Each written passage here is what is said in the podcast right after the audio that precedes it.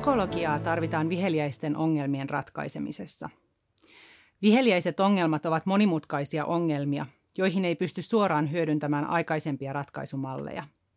Siksi niiden ratkaiseminen on erittäin vaikeaa. Joidenkin määrittelijöiden mukaan viheliäiset ongelmat ovat luonteeltaan poliittisia, joidenkin mielestä yhteiskunnallisia tai kulttuurisia. Nykyään viheliäisiksi ongelmiksi määritellään esimerkiksi ilmastonmuutos, lihavuusepidemia tai mielenterveysongelmat. Näissä, kuten monissa muissakin viheliäisissä ongelmissa, ihmisten käyttäytymisellä on keskeinen rooli. Tähän puolestaan liittyy monia isoja kysymyksiä, kuten miksi ihmiset eivät muuta käyttäytymistään, vaikka siitä olisi heille hyötyä. Miksi ihmiset eivät tee esimerkiksi ilmaston kannalta parempia valintoja, vaikka ilmastonmuutokseen liittyvät uhkakuvat ovat hyvin tiedossa? Miten ihmisten käyttäytymistä muutetaan? Nämä ovat kysymyksiä, joita johtamassani tutkimusryhmässä mietitään ja jotka motivoivat minua tekemään psykologian alan tutkimusta. Tutkimushankkeissamme pyrimme kehittämään psykologiaan ja käyttäytymistieteisiin perustuvia ratkaisuja ilmastonmuutoksen hillitsemiseksi. Tarkemmin ottaen kehitämme keinoja ohjata ihmisiä useammin pyöräilemään ja kävelemään työ- ja koulumatkoja. Tavoitteena on siten vähentää liikenteen päästöjä. Toinen tavoitteemme on helpottaa metsänomistajien päätöksentekoa omien metsiensä hoidon suhteen. Tavoitteena on optimoida metsien käyttöä hiilinieluina. Tarkastelemme paitsi näiden toimenpiteiden ilmastovaikutuksia, myös taloudellisia ja terveysvaikutuksia sekä eettisyyttä. Käyttäytymisen muuttamiseksi on tärkeää ymmärtää, miksi ihmiset käyttäytyvät niin kuin käyttäytyvät. Meillä on paljon tutkimustietoa esimerkiksi terveyden suhteen siitä, mitkä asiat ovat terveyden kannalta edullisia. Esimerkiksi hyvä uni on tärkeää monella tavalla. Riittämätön uni heikentää tiedonkäsittelykykyä ja nukkumiseen liittyvät vaikeudet ja häiriöt lisäävät erilaisten somaattisten sairauksien ja mielenterveyshäiriöiden sekä työkyvyttömyyden riskiä. Liikunnalla puolestaan tiedetään olevan myönteisiä vaikutuksia fyysiseen ja psyykkiseen terveyteen, ja se myös edistää laadukasta unta. Työmatkapyöräily on oiva liikuntamuoto, ja tutkimusten mukaan työmatkapyöräilijät ovat vähemmän stressaantuneita päästessään työpaikalle verrattuna omalla autolla ajaneisiin. Pyöräily on myös päästötön kulkutapa ja siten ilmastoteko. Työterveyslaitoksen kuntakymppitutkimuksessa kysymykseen työmatkan kulkutavasta vastasi noin 40 000 kunta-alan työntekijää. Heistä noin 40 prosenttia kertoi kulkevansa vähintään silloin tällöin polkupyörällä töihin. Heistä puolelle pyöräily oli pääasiallinen työmatkan kulkutapa. Moni siis kulkee pyörällä töihin, mutta moni ei. Miksi ei? Osalla pyöräilyä estävät tekijät, joihin ei ole suoraan psykologisia ratkaisuja. Esimerkiksi työmatka on kerta kaikkiaan liian pitkä tai henkilöllä ei ole varaa hankkia polkupyörää. Moni jopa haluaisi kulkea pyörällä, mutta ei kuitenkaan kulje. Tällöin voidaan puhua arvotoimintakuilusta. Arvotoimintakuilu tarkoittaa sitä, että ihminen ei jostain syystä toimi tai ei pysty toimimaan arvojensa mukaisesti. Asia voidaan tarkastella myös siitä näkökulmasta, että miksi joku kulkisi töihin pyörällä. Mikä saa jotkut ihmiset pyöräilemään töihin? Itse kulin aikaisemmin aika aktiivisesti pyörällä töihin 15 kilometrin työmatkani kesäkelillä – sen perusteella ihmiset usein erehtyivät luulemaan, että pitäisin pyöräilystä. En oikeastaan erityisemmin pidä. Usein käyttäytymisestä puhuttaessa nousee esiin motivaation käsite. Erityisesti sisäistä motivaatiota pidetään tärkeänä käyttäytymisen muuttamisessa. Ajatuksena on, että sisäisen motivaation vaikutuksesta ihminen haluaa tehdä jotakin sen vuoksi, että hän pitää kyseisestä asiasta, saa siitä mielihyvää tai kokee sen kiinnostavaksi Motivaatio on kuitenkin monimutkainen ilmiö. Vaikka ei esimerkiksi pitäisi pyöräilystä, sen voi monenlaisista syistä kokea mielekkäänä ja palkitsevana ja sitä kautta mielihyvää tuottavana. Jotakin voi motivoida tieto työmatkapyöräilyn myönteisistä terveys- tai ilmastovaikutuksista.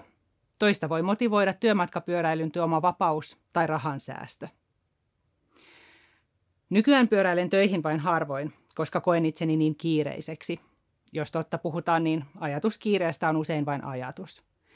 Kokemusta vaikkapa kiireestä lisää se, että ajatukset saavat usein vahvistusta keskusteluissa ihmisten kanssa. Nykyään esimerkiksi kysymykseen, mitä kuuluu, on monella tapana vastata, että kiirettä. Kehtaisiko sitä myöntää, ettei olekaan niin kiire? Omat ajatukset, käsitykset ja odotukset vaikuttavat kuitenkin käyttäytymiseemme riippumatta siitä, vastaavatko ne todellisuutta. Omalla 15 kilometrin työmatkallani linja-autolla kuluu vähintään yhtä kauan aikaa kuin pyöräillessä. Lyhyillä matkoilla polkupyörä on usein jopa nopeampi kuin auto. Usein silläkin voi olla yllättävän suuri merkitys, että haastaa oman ajattelunsa. Jos pyöräily töihin tuntuu hankalalta tai vaikealta, voi tehdä päätöksen kokeilla sitä kerran. On helpompi tehdä päätös tämän päivän suhteen kuin päättää jostakin asiasta vuosiksi eteenpäin.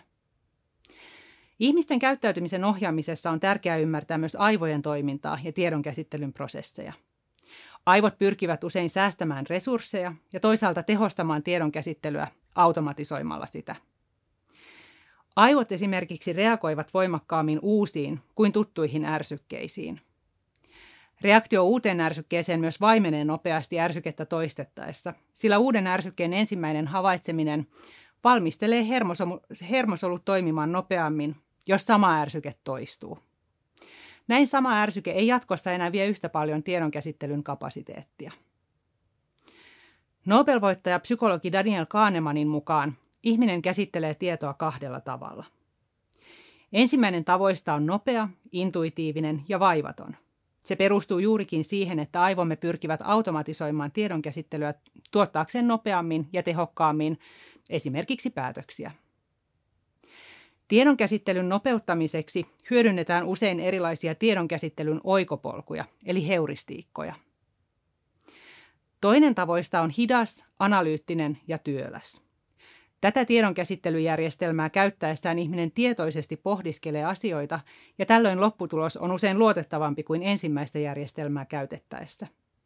Näitä kumpaakin tiedonkäsittelyjärjestelmää voidaan hyödyntää ihmisten käyttäytymisen muuttamisessa. Erityisesti ensimmäistä järjestelmää ja siihen tyypillisesti liittyviä tiedonkäsittelyn vinoumia ja jopa virheitä pyritään hyödyntämään Richard Taylorin ja Cass Sunsteinin kehittämässä nudge-teoriassa. Sanalle nudge ei ole olemassa hyvää suomennosta. Usein se suomennetaan sanalla tuuppaus, mutta oman tutkimusryhmäni tutkijat ovat suomentaneet sen sanalla nytky. Tuuppauksessa muokataan tietoisesti valinta-arkkitehtuuria siten, että jokin tietty, usein ihmisen itsensä kannalta parempi vaihtoehto tehdään helpommaksi valita. Keskeistä kuitenkin on, että ihmisellä säilyy vapaus valita jokin toinen vaihtoehto. Muunlaisen valinnan tekemisestä ei saa koitua henkilölle rangaistuksia tai merkittäviä kustannuksia. Ei taloudellisia, mutta ei muitakaan. Valinta-arkkitehtuurilla tarkoitetaan mitä tahansa tilannetta, jossa ihminen tekee valintoja tai päätöksiä. Valinta-arkkitehtuuri on aina olemassa, mutta tuuppauksessa sitä muokataan tietoisesti hyödyntäen psykologista tietoa ihmisen käyttäytymisestä ja tiedon käsittelystä. Palataan työmatkapyöräilyesimerkkiin. Olemme tutkimusryhmäni kanssa paljon pohtineet muun muassa sitä, miten ihmisten käyttäytymistä voisi muuttaa niin, että yhä useampi pyöräilisi töihin. Yksi tuuppauksen muodoista on sosiaalinen vertailu. Eräs työkaverini harrastaa triatlonia joka on siis vaativa urheilulaji, jossa pyöräillään 180 kilometriä.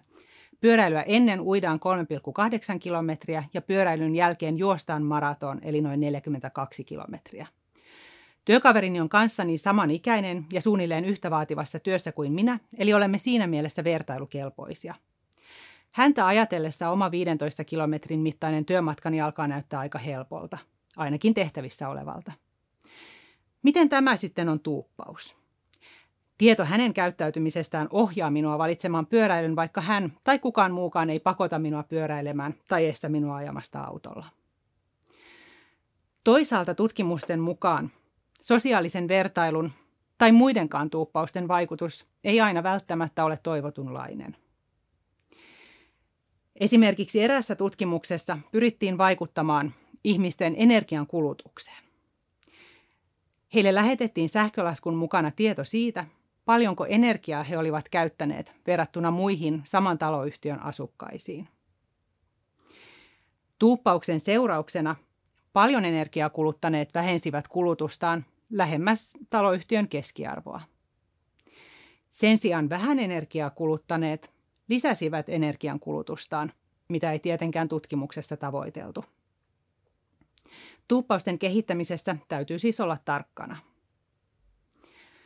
Kesälomalla valmistauduin syksyn työmatkapyöräilyyn tekemällä 340 kilometrin mittaisia pyörälenkkejä ihan vain kuntoilun vuoksi. Myös tämän tavoitteena oli helpottaa valintaa taittaa 15 kilometrin työmatka pyörällä. 40 kilometrin jälkeen 15 kilometriä tuntuu jälleen vähäisemmältä. Tähän liittyy myös heuristiikka, josta käytetään nimitystä ankkurointi. Ankkuroinnissa etukäteen saatu tai olemassa oleva tieto vaikuttaa myöhempään arvioon. Esimerkiksi, jos ihmisiä pyydettäisiin arvioimaan vaikkapa Turun asukaslukua ja ennen arviointia kerrottaisiin, että Liedossa asuu noin 20 000 ihmistä. Turun asukasluku arvioitaisiin todennäköisesti keskimäärin pienemmäksi kuin jos ennen arviointia kerrottaisiin, että Tampereen asukasluku on lähes neljännes miljoona. Myös monet muut tekijät vaikuttavat ihmisten käyttäytymiseen. Esimerkiksi työajat ovat osoittautuneet tekijäksi, jonka monet kokevat estävän heidän työmatkapyöräilyään. Onkin hyvin ymmärrettävää, että jos töissä täytyy olla hyvin täsmällisesti aikaisin aamulla, pyöräily ei välttämättä näyttäydy houkuttelevana, houkuttelevana vaihtoehtona. Työajat ovat sikäli mielenkiintoinen ilmiö, että esimerkiksi mahdollisuus vaikuttaa omiin työaikoihinsa on yhteydessä moniin hyvinvoinnin kannalta olennaisiin asioihin, esimerkiksi vähäisempiin univaikeuksiin. Kuitenkin moni, jolla olisi mahdollisuus työskennellä joustavasti, ei aina sitä hyödynnä, vaan käytöissä kahdeksasta neljään. Tässä korostuu kulttuurin vaikutus käyttäytymiseen. On vaikea valita sosiaalisesta normista poikkeavaa vaihtoehtoa, vaikka se olisi itselle hyvä. Toisaalta sosiaalinen normi voi olla myös tie pysyvään käyttäytymisen muutokseen yhteisöissä. Sosiaalisen normin muodostumista voi olla mahdollista edesauttaa onnistuneesti kohdennetulla ja ajoitetulla tuuppauksella. Hyvä esimerkki sosiaalisen normin vaikutuksesta saattaa olla Oulu. Paitsi kotimaassa, myös ulkomailla Oulu on kerännyt mainetta pyöräilykaupunkina, jossa pyöräillään ympäri vuoden, myös lumihangessa. Pelkkä sosiaalinen normi ei taida kuitenkaan täysin selittää oululaisten pyöräilyä. Oulussa on nimittäin yli 900 kilometriä pyöräilyväyliä ja niitä pidetään tehokkaasti kunnossa myös talvella. Pyöräilyväyliä pitkin voi oikaista luonnonhalki välttäen pysähtymistä liikennevaloihin. Pyöräily on Oulussa usein autoa nopeampi vaihtoehto. Ihmisten käyttäytymiseen vaikuttavat siis monenlaiset psykologiset tekijät, kuten motivaatio, omat ajatukset, asenteet ja ennakkoluulot sekä tiedonkäsittelyn tavat. Samalla käyttäytymiseen vaikuttaa myös valtava määrä muita asioita, kuten kulttuuri ja ympäristö, jossa toimitaan. Käyttäytymisen muuttamisessa on yhtenä isona haasteena se, että eri ihmisillä käyttäytymistä estävät tai edistävät erilaiset asiat. On siis vaikea löytää yhtä ratkaisua, joka toimisi kaikille. Olen käyttänyt tänään työmatkapyöräilyä esimerkkinä käyttäytymiseen vaikuttavista asioista ja käyttäytymisen muuttamisen keinoista. Työmatkapyöräily on kuitenkin vain pieni osa ilmastonmuutoksen hillitsemisessä. Käyttäytymistieteellistä ymmärrystä voidaan ja on tärkeää hyödyntää myös laajemmin yhteiskunnallisiin haasteisiin vastaamisessa. Käyttäytymistieteelliset ohjauskeinot eivät kuitenkaan voi korvata muita yhteiskunnallisia käyttäytymisen ohjauskeinoja, kuten verotusta tai lainsäädäntöä, mutta voivat toimia hyvänä lisänä niiden kanssa. Ihmiset kokevat usein myös tällaiset pehmeämmät ohjauskeinot hyväksyttäviksi ja vähemmän eriarvoistaviksi kuin pakottavammat keinot. Ilmastonmuutoksen kaltaisen viheliäisen ongelman käsittelyssä tarvitaan siis psykologista ymmärrystä ihmisten käyttäytymisestä sekä keinoja muuttaa sitä. Vaikka psykologialla on tarjota paljon tietoa ja oivalluksia ihmisten käyttäytymiseen liittyen, psykologia ei kuitenkaan yksin pysty ratkaisemaan ilmastonmuutosta tai mitään muutakaan viheliäistä ongelmaa. Ratkaisujen kehittämistä on jatkettava yhdessä muiden tieteenalojen kanssa.